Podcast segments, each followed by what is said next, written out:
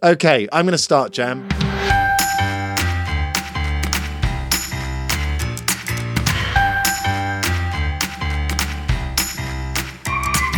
Welcome back to the summer series. The sun is shining. You might well be on holiday. I'm Ed. This is Jam. Jam, how are you? I'm good. And the sun is shining. It might be behind the clouds, but it's still shining behind the clouds. Get on the other side of the clouds and it's really shining. I discovered, Jam, that the sun is 98% of the galaxy's weight. Whilst also being on fire. That's the other weird thing, isn't it? It's...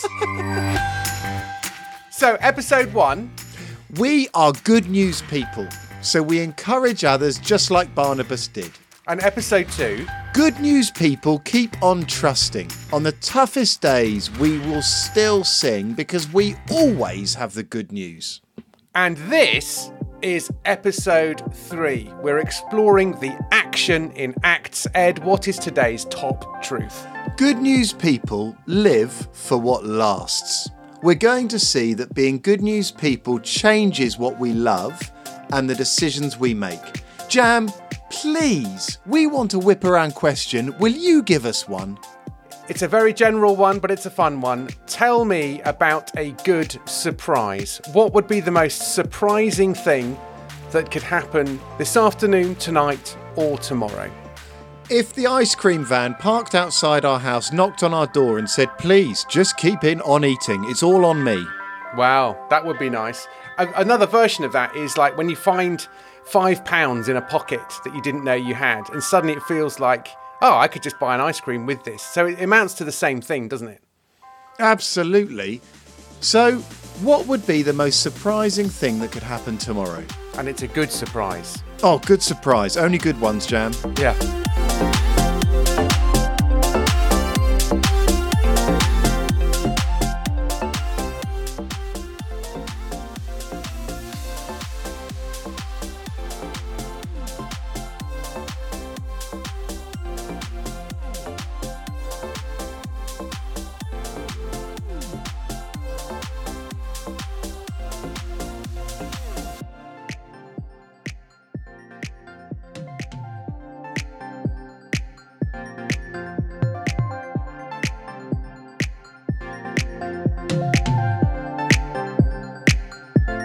Today in Acts, we're with Paul as he arrives in the city of Athens and he tells them a huge surprise that makes some in the room just laugh, while the rest can't wait to hear more.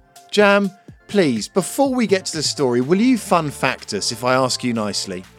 Ask me nicely. Jam, please tell us some fun facts. I will certainly do that. In fact, I'm going to welcome you to my lost property shop.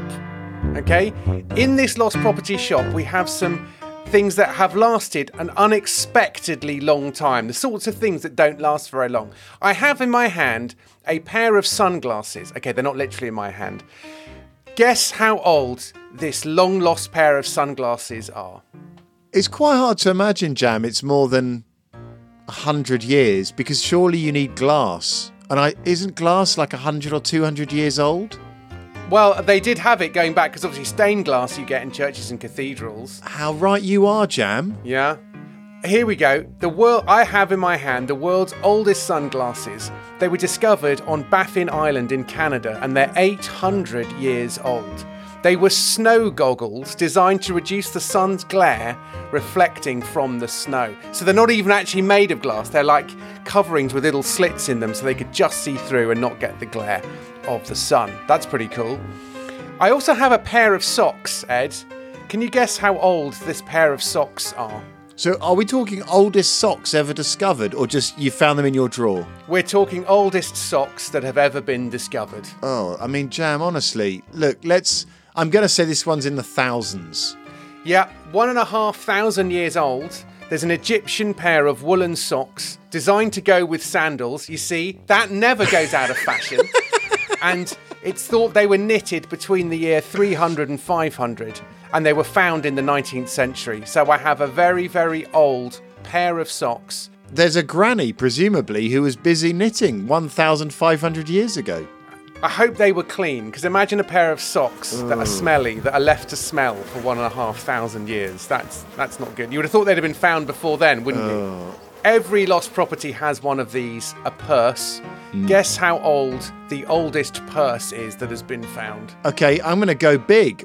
I'm going to say 3,000 years old. Keep going. 4,500 years old. These dog teeth are all that remain of a disintegrated purse from about 4,500 years ago, found in Germany.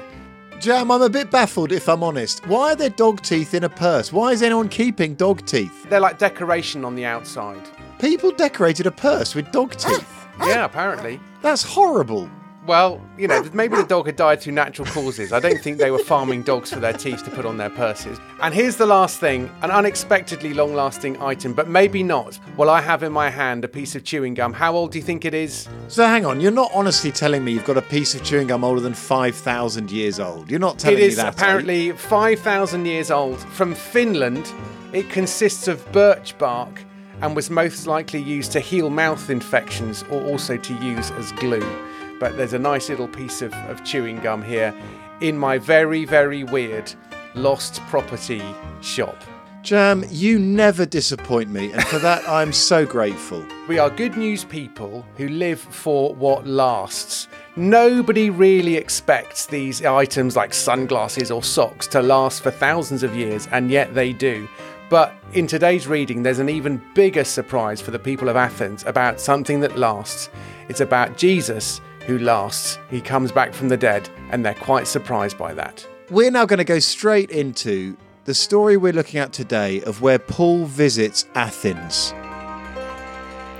Our reading is taken from Acts chapter 17, starting at verse 16. Paul was waiting for Silas and Timothy in Athens. He was troubled because he saw that the city was full of idols. He talked every day with people in the marketplace. Some of the Epicurean and Stoic philosophers argued with him, saying, "This man doesn't know what he's talking about. What is he trying to say?" Paul was telling them the good news of Jesus rising from death. They said, "He seems to be telling us about some other gods." They got Paul and took him to a meeting of the Areopagus. They said, "Please explain to us this new idea that you have been teaching." So Paul stood before the meeting of the Areopagus. He said, "Men of Athens, I can see that you are very religious in all things. I was going through your city and I saw the things you worship. I found an altar that had these words written on it. 'To a God who is not known.' You worship a God that you don't know. This is the God I am telling you about. He is the God who made the whole world and everything in it. He is the Lord of the land and the sky. He does not live in temples that men build. This God is the one who gives life, breath, and everything else to people. He does not need any help from them. He has everything he needs. God began by making one man. From him came all the different people who live everywhere in the world. He decided exactly when and where they must live. God wanted them to look for him, and perhaps search all around for him and find him. But he is not far from any of us. By his power, we live and move and exist. Some of your own poets have said, 'For we are his children.' We are God's children. So you must not think that God is like something that people imagine or make. He is not like gold, silver, or rock. In the past, people did not understand God, but God ignored this. But now, God tells everyone in the world to change his heart and life. God has decided on a day that he will judge all the world. He will be fair. He will use a man to do this. And God chose that man long ago. And God has proved this to everyone by raising that man from death." When the people heard about Jesus being raised from death, some of them laughed. They said, "We will hear more about this from you later." So Paul went away from them. But some of the people believed Paul and joined him. One of those who believed was Dionysius, a member of the Areopagus. Also, a woman named Damaris and some others believed. Jam, could you please tell us something you love doing? What's your favourite thing? My favourite thing might be breakfast. Especially on a Saturday morning. I really cherish that time of not being in a hurry for work, and I just get to cook breakfast, make breakfast, and also I love all breakfast foods, apart from porridge. That's a complete waste of time. But I love bacon, sausages, fried tomatoes, and also pastries. Breakfast is my favourite thing to do. Thank you, Jam. I'd like you to imagine making yourself a god of breakfast. Ooh. Perhaps you would make it out of... bacon. Tomatoes or bacon or sausages. You would make it tall. You could use boxes of things to make it big enough to sit on a shelf in your living room. You could cover it in a sprinkling of milk and oil. You could put it in your living room and your family could dance around it. And whenever you wanted more breakfast, you could pray to it. And if you ever found yourself having a bad breakfast, you could lay money at your breakfast god's feet or jewellery at its feet. Because if you kept it happy, maybe you'd get better breakfasts. Well, what do you think, Jam? How does that sound? Do you think you'd like a breakfast god in your living room? It doesn't sound very hygienic. I think my wife would have something to say about the state of the carpet. I think I get the point you're... I don't get the point you're making. Well, this is the story, Jam, of having an idol. It's a made-up god. The day Paul arrived in Athens, he found the number one idol-producing city of the world. It seems totally mad, and as I explain a bacon statue in your living room, no one makes sense of that. But everywhere Paul looked, he saw people making gods to worship. They were worshipping the things God made. Bacon, tomatoes, sausages. They weren't worshipping the one who made them. These people weren't stupid. Athens was the big university, clever clogs, boffin city of the world. It had the biggest, brightest brains anywhere. But the city was an idol factory. There were monuments, statues, altars everywhere to any god you could think up. We're probably thinking, they might be clever, they're still mad. It's a bit of a shock to realise we all easily enjoy the things God has made but forget about him. I'm sure you don't have a statue to it, but maybe there is something you love so much you can't imagine life without it. Swimming, friends, dance, football, Nintendo, iPads, chocolate sweets, certificates for being top of the class. Is there something that you always want more of? Is it what makes you stamp your feet or cry?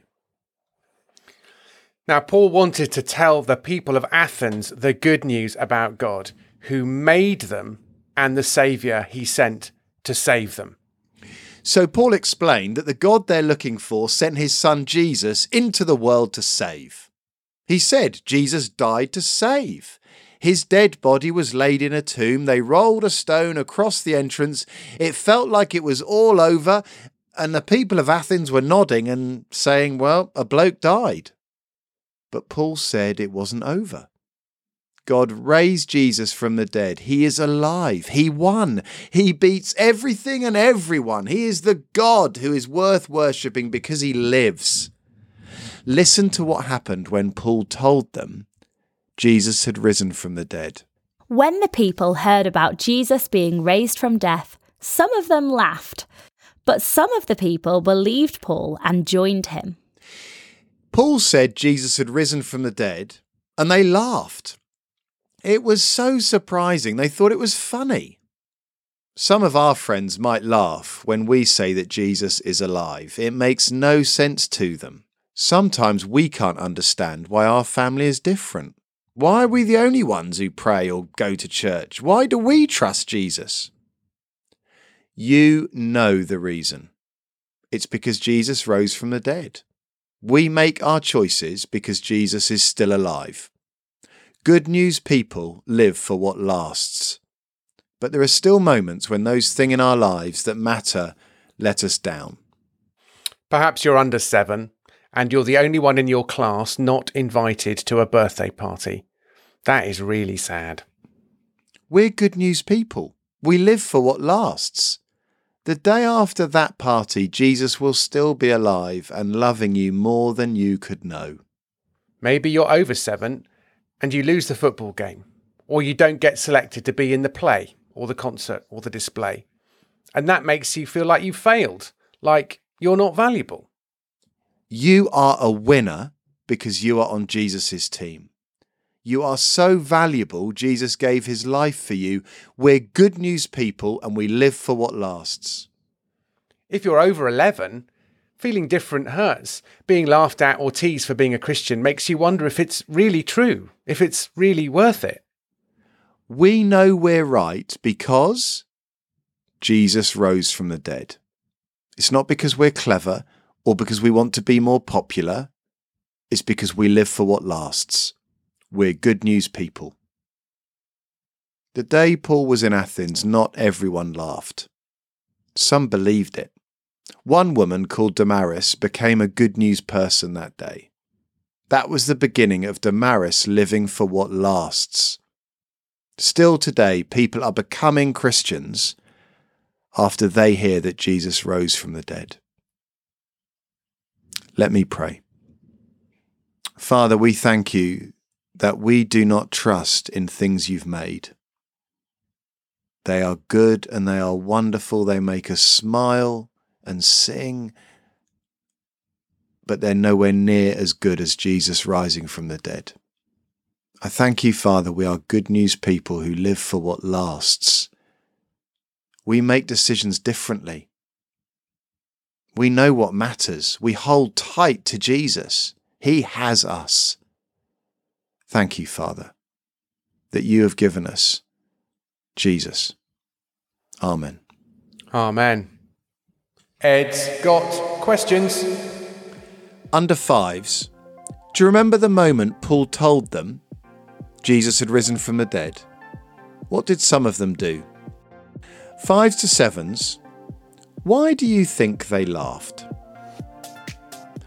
8s to 11s, can you explain why Jesus rising from the dead is such good news for you? There are lots of answers. Over 11s, you haven't got a statue, but is there something God has made that you could imagine loving even more than him? We'll have those questions again at the end. Here's a sketch. Hello, welcome to Action Time with me, Action Tim, and I live in the woods, where you need to have your wits about you so you don't eat something poisonous or just horrible. I'll tell you this right now, despite their name, fruit bats do not taste like fruit. Gross. I couldn't finish it. Wait, there's something in the air. I can smell it. I can sense it. It's a skunk. Or a prawn. It's a crocodile! Run! Hello? Ah! Don't eat me! Do you need help? There's nothing wrong with me. I'm sharp as Shelley's kitchen knife. Shelley's my mum's name. And I'm brainier than... a brontosaurus. Then you'd like it down at the Areopagus. Ah, is that like a brontosaurus? Is what like a brontosaurus? An Areopagosaurus? No. The Areopagus is a gathering of the smartest people in Athens, and I just saw an amazing guy called Paul talking to them. Paul? I've heard of him. He was involved in a jailbreak. He's some kind of tough criminal guy, right? Not really. He's just a follower of Jesus, and he went up against all the smart people of Athens to explain how Jesus' resurrection from the dead means he is the forever Son of God. Well, if this Jesus can defeat death, then he's invincible. But wait a minute. All smart people know that people can't come back from their dead. That's the problem. All the clever people in Athens just laughed at that idea and laughed at anyone who believes it. Then you must outwit them with your super intelligence. Trick them into eating a fruit bat. They're disgusting. They'll just be sick everywhere. They don't taste like fruit at all. Following Jesus doesn't take super intelligence or mighty strength. You just need to trust that Jesus rose from the dead. Do you trust Jesus, Tim? I'm too smart for all of this. I don't trust anything, or anyone, not even myself. No one's too smart for Jesus, because no one else can defeat death, even the smartest people in the world. That is true. But I must away now, back into the depths of the forest. I'm worried about these new dinosaurs you've mentioned, and don't want to be caught by an Areopagosaurus. No, it's a... never mind. See you next time on Action Time with Action Tim. I want to tell you a story about life and how hard we make it with our worry and our strife. All the while there's a simple thing we can do that will help us carry on through. Have you maybe ever had one of those days when everything is getting you faced? You fight at home and you fight at school and fight in your heart so you feel a fool. Wherever you look there's hurt and sin, but most of all when you look within. And when you sit on your bed at night, you can see no way to stop the fight. Do you know what you can do? Talk to God. Speak to Him. Ask Him to forgive your sin and keep you from temptation. Talk to God. Pray to Him. Talk to God. He's life. Michael J. Tinker there, reminding us that we can pray to God no matter how hard things are. Click the link in the show notes and you can find a link to Michael J. Tinker's albums. They're great. We love getting your emails. Do send them through. And we've had a lovely one from the Wilson family in Christchurch in New Zealand. That's brilliant. Blake, Dominic and Elliot enjoy listening to the fun facts and the sketches as well. Their favourite episode is the one with Zacchaeus and the piece of cake and the women complaining about Jesus going to eat with Zacchaeus. And Mum is frequently told that the over 11 questions are for her because she is clearly over 11. Thanks very much for getting in touch. We've had another one, haven't we, Ed? It's brilliant to hear from Zoe, Joel, Caris and Faith. They love answering the questions and they have to get a dolly to answer the under fives. It sounds like everyone has to find a way of answering every question even when they don't have someone to do it, Jam. Please, will you send us an email to podcast@faithinkids.org? We love hearing from you. Tell us a story, tell us where you are, tell us what you're loving. Please find the craft. We've put it on the website. We've put it in our social media. There is a craft to go with each of the episodes in this series. I hope you find that brilliant, enjoyable and quite crafty. Jam, I've loved being with you. Thank you very much. Goodbye. Bye-bye. Under fives. Do you remember the moment Paul told them Jesus had risen from the dead? What did some of them do? Fives to sevens. Why do you think they laughed? 8s to 11s. Can you explain why Jesus rising from the dead is such good news for you? There are lots of answers. Over 11s. You haven't got a statue, but is there something God has made that you could imagine loving even more than Him? That was funny. Yep. You've got to promise me not to do 5 minutes on your love of breakfast, though. That's a sideline we don't need on the show.